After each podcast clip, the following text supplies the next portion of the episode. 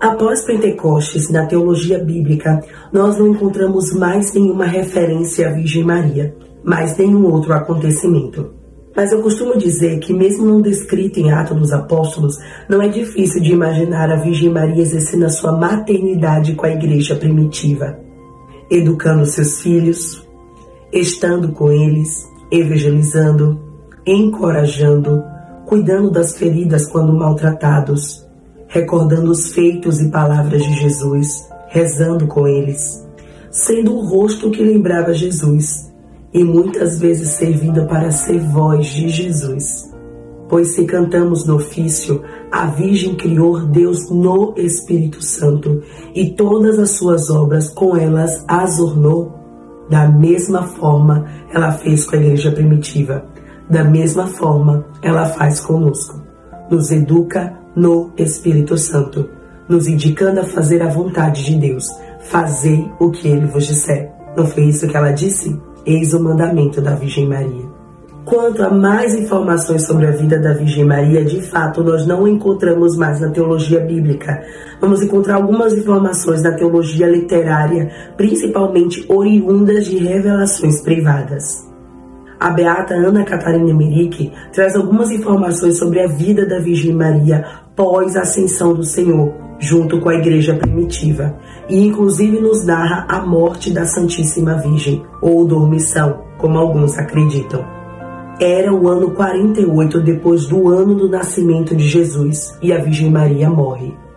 Morre 13 anos e dois meses depois da ascensão de Jesus. Então, a Virgem Maria teria morrido por volta de 63 a 64 anos.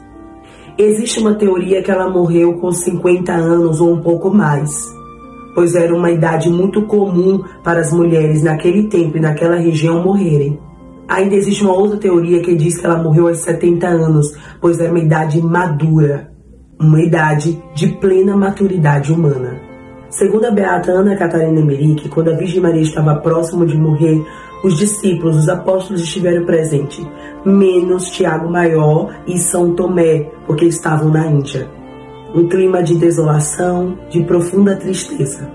A Virgem Maria morre, eles levam a Santíssima para um sepulcro, com muita oração, com muito amor. Era triste se despedir da Mãe de Deus e nossa. Mais tarde, quando Tiago Maior e São Tomé chegaram em Éfaso, desejaram muito visitar o sepulcro da Virgem Maria. E quando entraram com João, o corpo dela não estava mais lá. São João diz: Vinde, admirai, ela não está mais aqui. Ah, que encontro divino que não merecemos saber. Jesus veio buscar Nossa Senhora. A levou em seus braços. A Virgem Maria poderia voltar para casa voltar para Jesus, voltar para São José. Estava em casa, mãe. A Virgem Maria morreu ou dormiu? Isso é fruto de uma grande discussão teológica.